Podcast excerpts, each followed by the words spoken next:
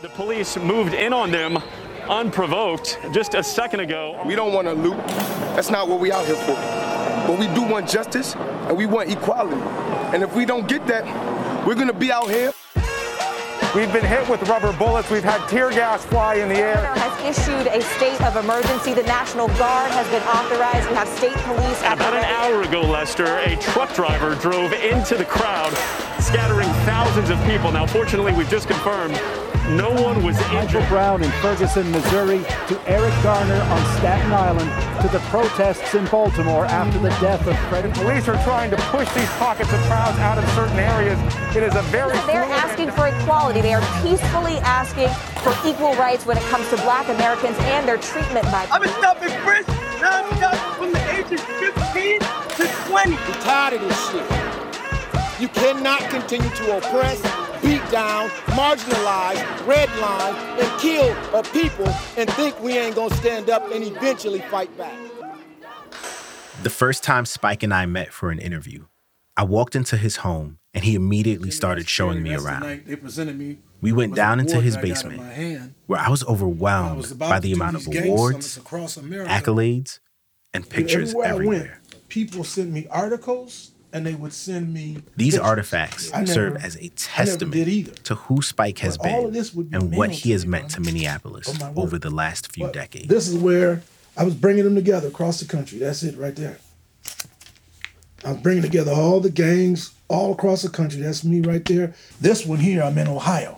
That's Joseph Lowery, Southern mm. Christian Membership. Yeah. He followed me and spoke. Dick Gregory followed me and spoke. This is Prince Asiel. Spike invited me into his home and showed me all the photographs and memorializations of the countless ways in which he fought for the black and native populations of Minneapolis.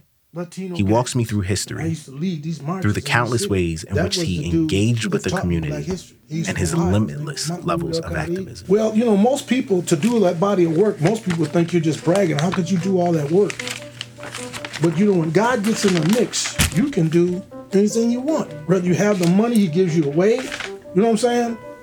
And that's how I saw it, brother. Many of the collaborations, festivals, bands, and summits that Spike created and engaged in were born out of The Way. Established in 1965 on the north side of Minneapolis, The Way is an organization that functioned to create a space in the neighborhood where city leaders could come together to cultivate racial pride among African American youth. The Way sought to touch every part of a kid's life, from beauty pageants to music lessons, athletics, tutoring, anything positive a kid could need or want. It was at The Way. Prior to The Way, Spike had already been engaging the community for years. This only helped to expand his reach as he fought to dismantle racial discrimination inside as well as outside of Minnesota. The Way cycled through a handful of executive directors, with Spike being their last prior to their closing in 1984. Here is one of the former executive directors, T. Well, Williams. During my tenure there, in 1966, uh, in August, I think it was, July, we had uh, a small, they, they call it a riot, uh, I call it street, uh, street violence, uh, on Plymouth Avenue. It lasted that night. And a couple of stores were, uh, windows were broken. I think there may have been one or two fires there. And it was contained within about a three block area era. And so, but that was, people were really upset about that. Uh, they, they didn't think it would happen on both sides, blacks and whites. How could that happen in liberal Minneapolis? And but it did happen. And so people came out into the community and they were wanting to know what what what cost it and what can we do? And, and uh, the youth were, mostly the ones up on, on the avenue were young people, I said from about the ages of 13 to 19. And, uh, and they, it started from a small confrontation with police and, and as usual, police mishandle those situations. And, and this was in the summertime and, and stuff was happening all across the country, you know, big stuff, you know, and in uh, uh, Cleveland and and uh, uh, Newark and and, and, uh, and all over, and much uh, worse than what happened here. But people were concerned, and that sprung uh, uh on one of the places that were uh, were uh, damaged. later became the, the headquarters of the home for a new agency called The Way. And that that street violence gave birth to the way because what what the youth were saying at that time was that by and large that the uh, Ola institution, even the one that I was running, did not reflect their their interests, and uh, they needed something that they could call their own. One big thing Spike did in his time was the Summer Festival. He put on a free festival every year for the community that featured some of the biggest bands of the era the Miss Minnesota Beauty Pageant, dance competitions, and so much more. It was a day of fun and celebration for the community, but most importantly, peace. Spike never had to deal with problems of violence at any of these events because everyone knew that was neither the time nor the place for it.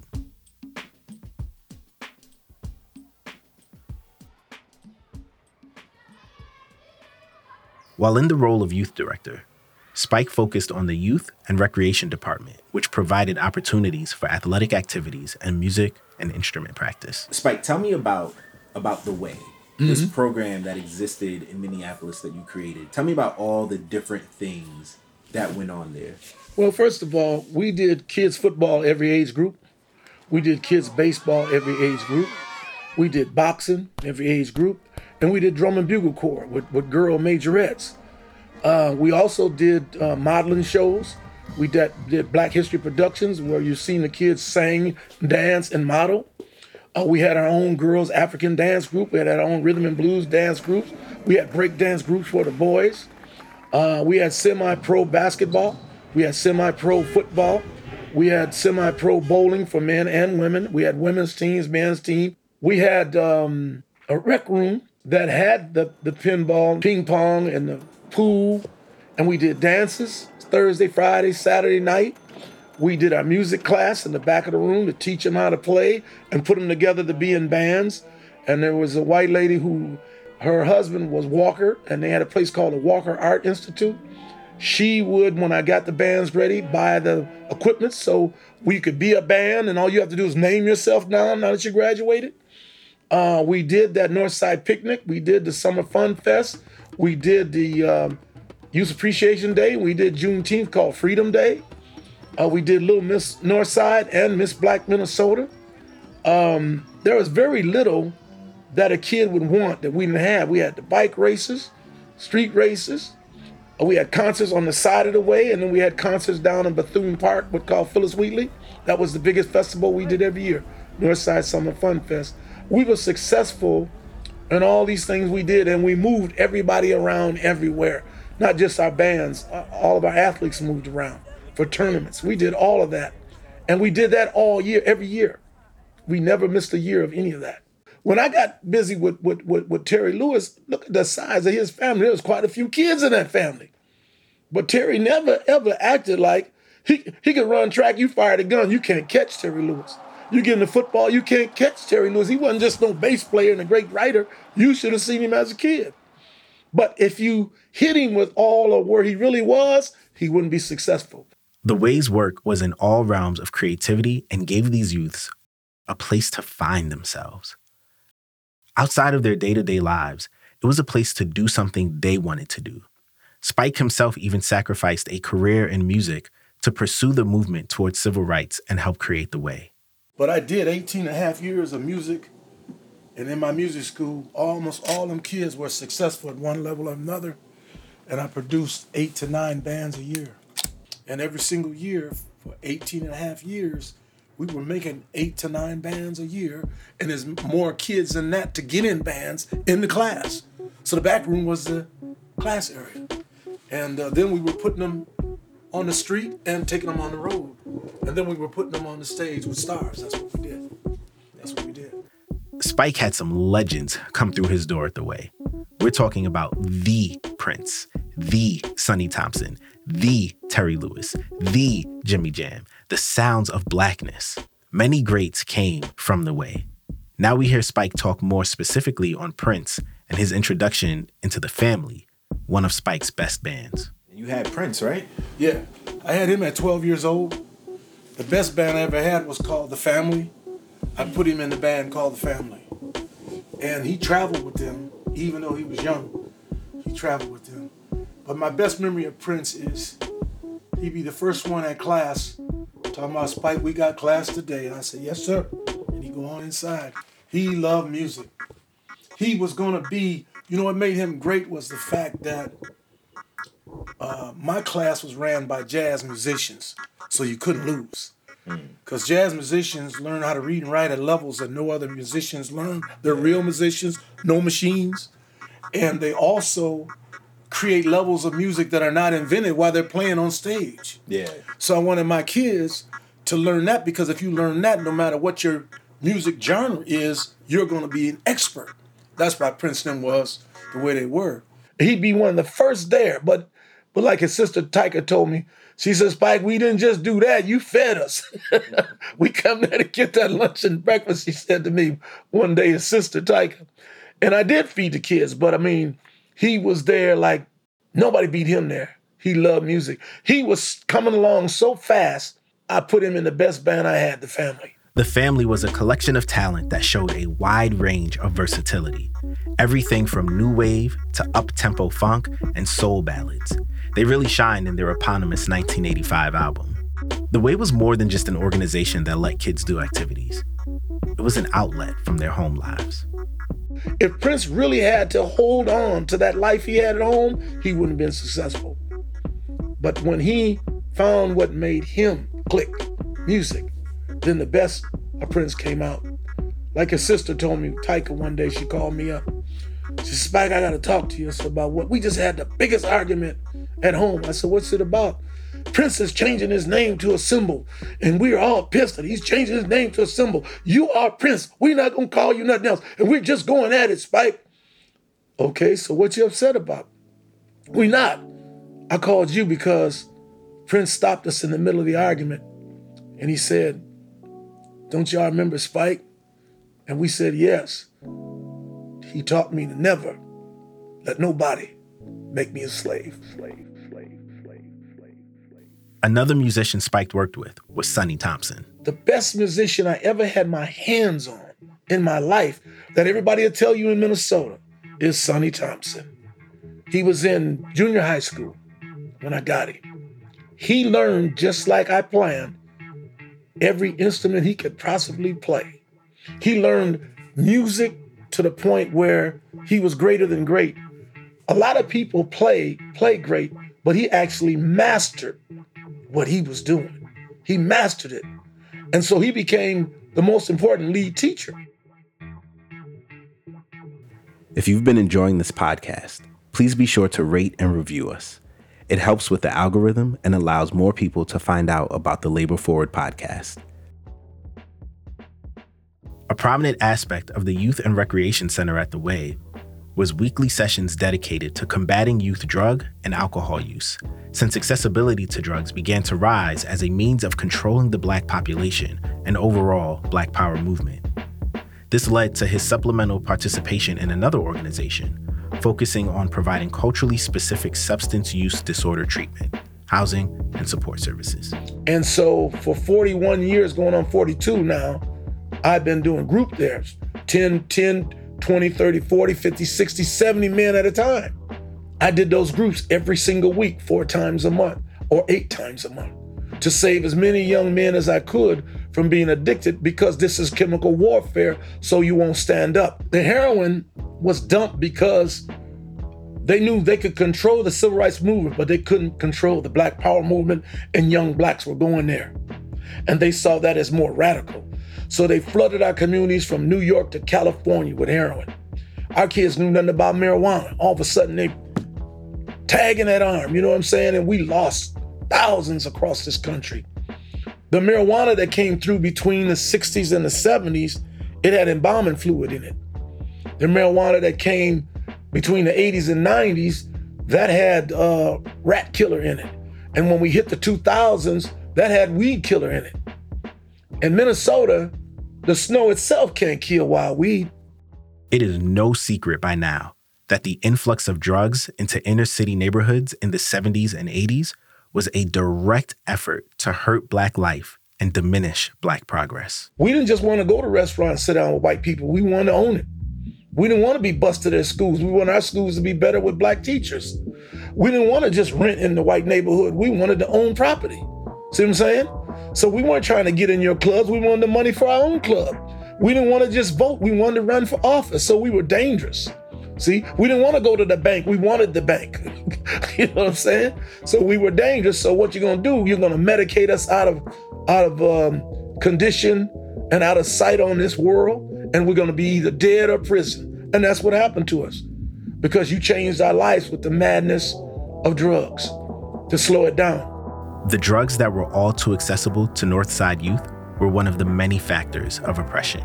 Additional circumstances were also prevalent, such as the role of gangs, which has been a focus for Spike not only in Minneapolis, but nationwide. Well, because I felt that if if you're selling tennis shoes, you're a merchant that sells tennis shoes. So if you're selling something deadly, you're a merchant of death. And I need you to stop killing your people. I need you to stop. You know, when you destroy the father with a family, then how does a family survive? How do they keep their home? How do they keep groceries? How do you keep your car?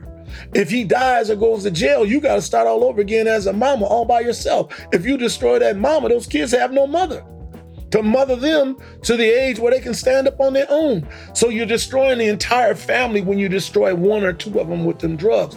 Our people were talking about, no, but that's that's money. I'm getting my money on. You'd rather get your money on and destroy your brothers and sisters?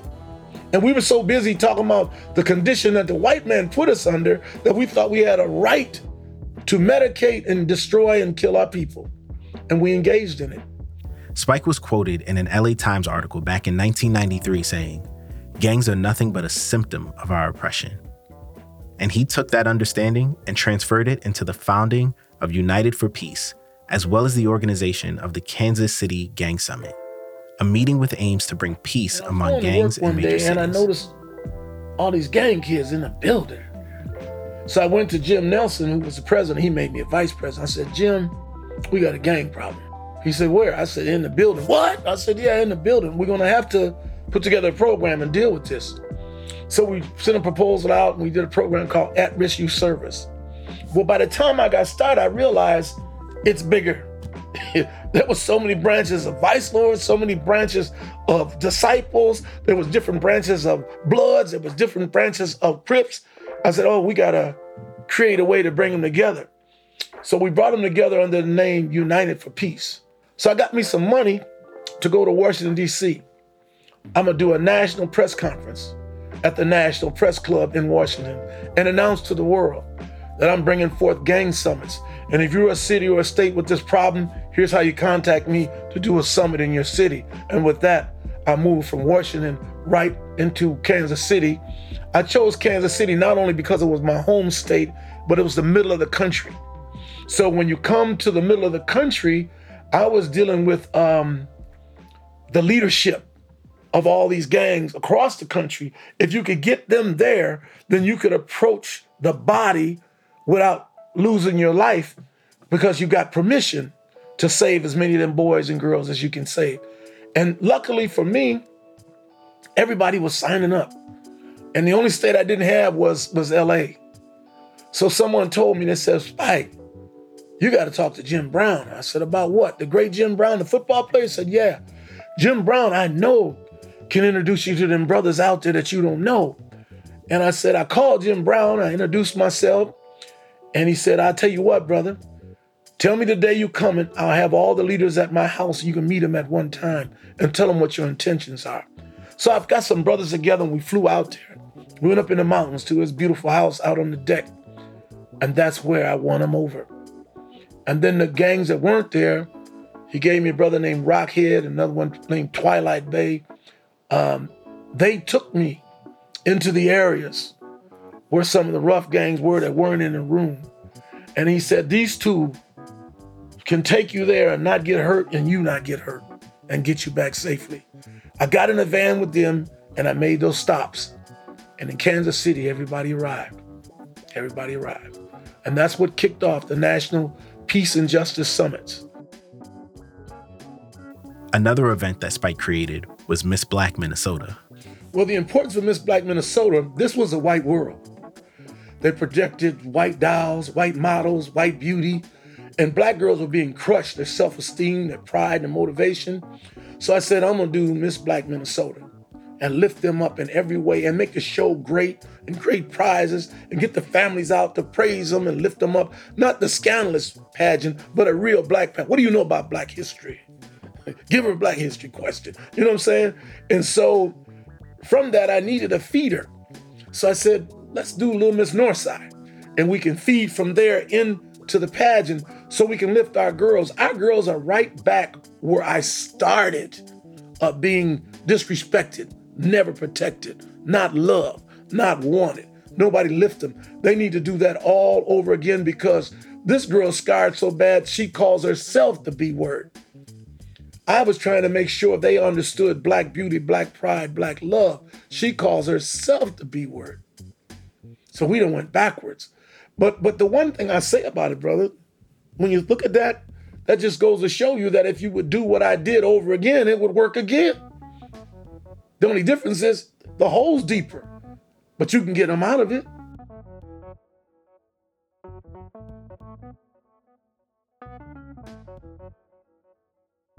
I think what led Spike to be so inspired to help so many people and so many black youths, even deciding to give up his own pursuit in music, was the mentors he had. His own mentors that led him to where he is now gave him the motivation to do the same thing for these children. He understood, like so many of us, the need to pay it forward. That in order for us to progress as a people, we have to lift up those behind us. Spike's life is marked by perpetual uplift. Mentors saved me. The black church saved me. My parents saved me. The neighborhood saved me. You know what I'm saying? The people I ran with, my coach, Ray Wells, when I went into amateur boxing, I'm coming out of junior golden gloves. And um, at 15, you got to go. So Ray said, You need to come on up to our area and let us train you your next phase. And I said, I don't know my mom want me to be, because 15, you're going to box with 15 to 26 year old men. I don't know if my mom let me do that. You, you think I can come over there and talk to your mama? I said, Yes. He came over and he told my mama what he wanted. And then he said these words I would train him, I would teach him, I would protect him. He'll be in his house at nine. He won't be exposed to no alcohol, no booze, no nothing. He'll come training, and I'll make sure he's back home. From that day, he taught me, talked to me. I had a second father.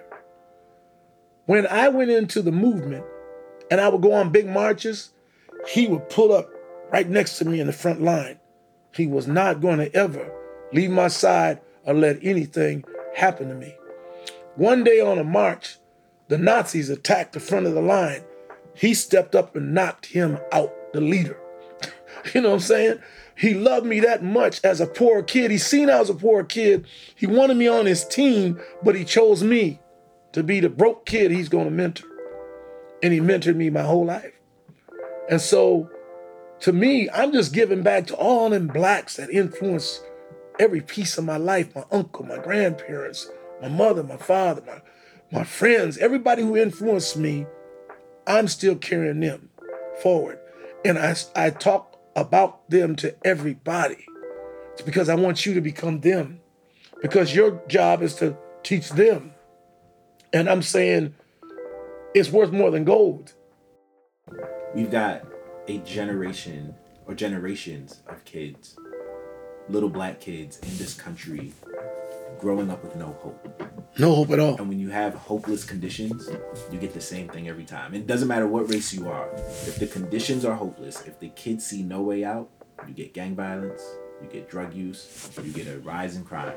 It's the same across every race because it's a it's a matter of hope. The way gave these kids a place to find hope. However, there are still these systems of oppression in this country that work against black people thriving. Decades of government backed policies have trickled down through generations. When you measure things like life expectancy, health indicators, wage, income, poverty, education, incarceration rates, and just about anything you can think of, I don't know if there is a single quality of life metric in which Black people don't come out on the bottom or near it. This is a direct result of years of systemic oppression. Well, the reason, one of the reasons we suffer the way we do, we moved away from something our ancestors brought here with them, and that's this language I am my brother's keeper. We left that African tradition, family.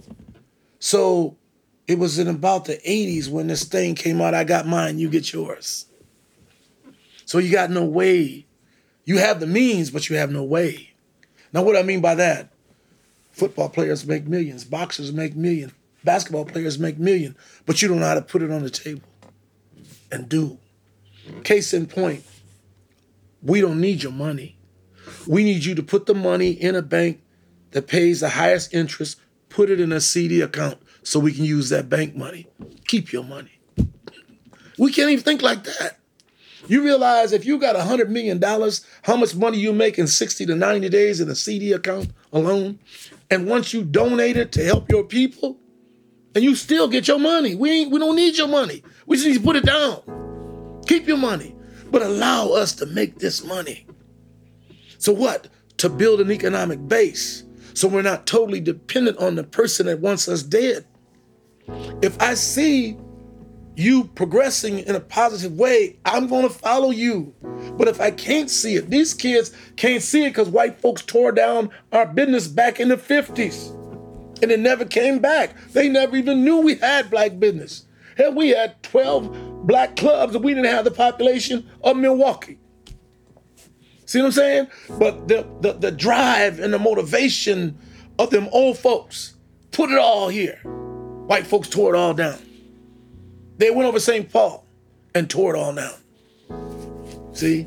You know, that's uh that's something that we see in history across this country. Thriving black communities burned down by white people. We saw it in Tulsa, we saw it in Rosewood, we saw it in East St. Louis.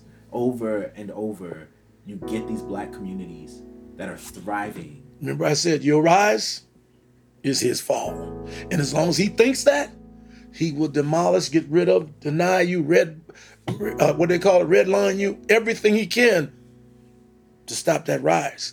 However, if you don't need him, because you put the money over here, red line, and you ain't got to come to him, you'd have built everything you need the way our people did when they didn't have nothing.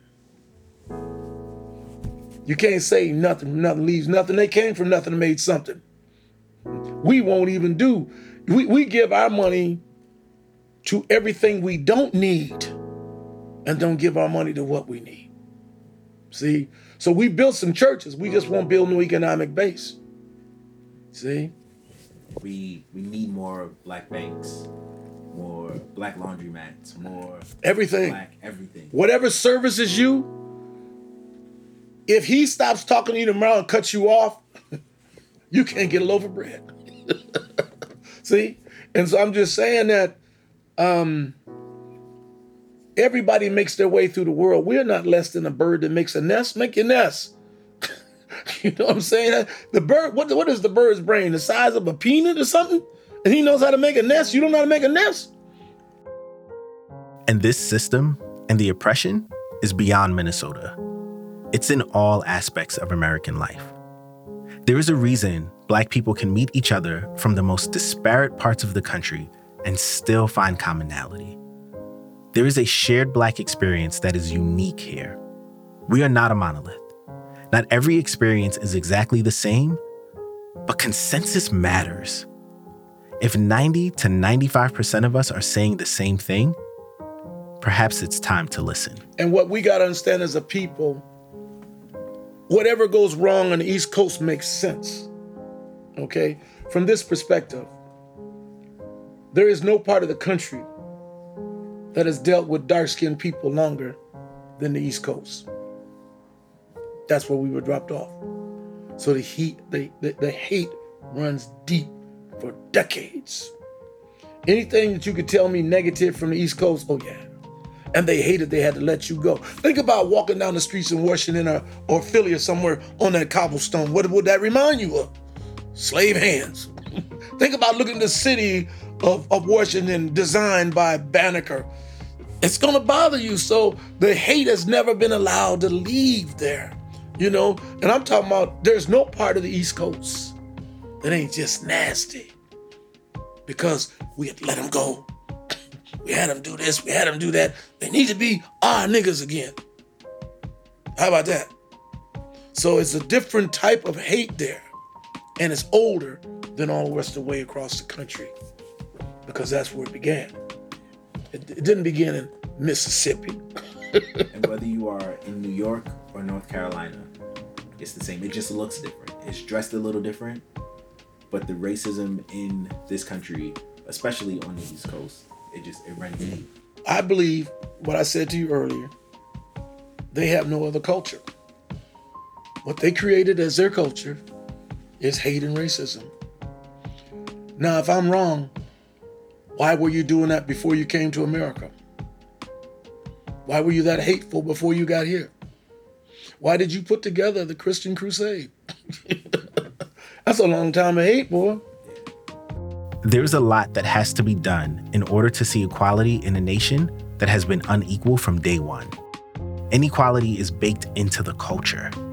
You see it everywhere from the wealth gap to the quality of schools to the simple fact that every wealthy area has a poor one nearby because somebody's got to serve them.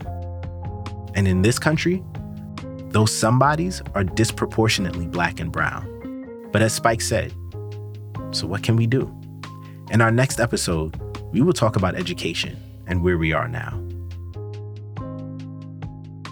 Minneapolis Burning is written and produced by me, CJ Quartlbaum. Audio mixing by Rob Peterzak. Made possible with support by Entertainment to Affect Change, E2AC on campus, and of course, Labor Forward. For more information on Spike Moss and to support Labor Forward, please visit us at laborforward.org. And don't forget to follow us on Instagram at Labor Forward.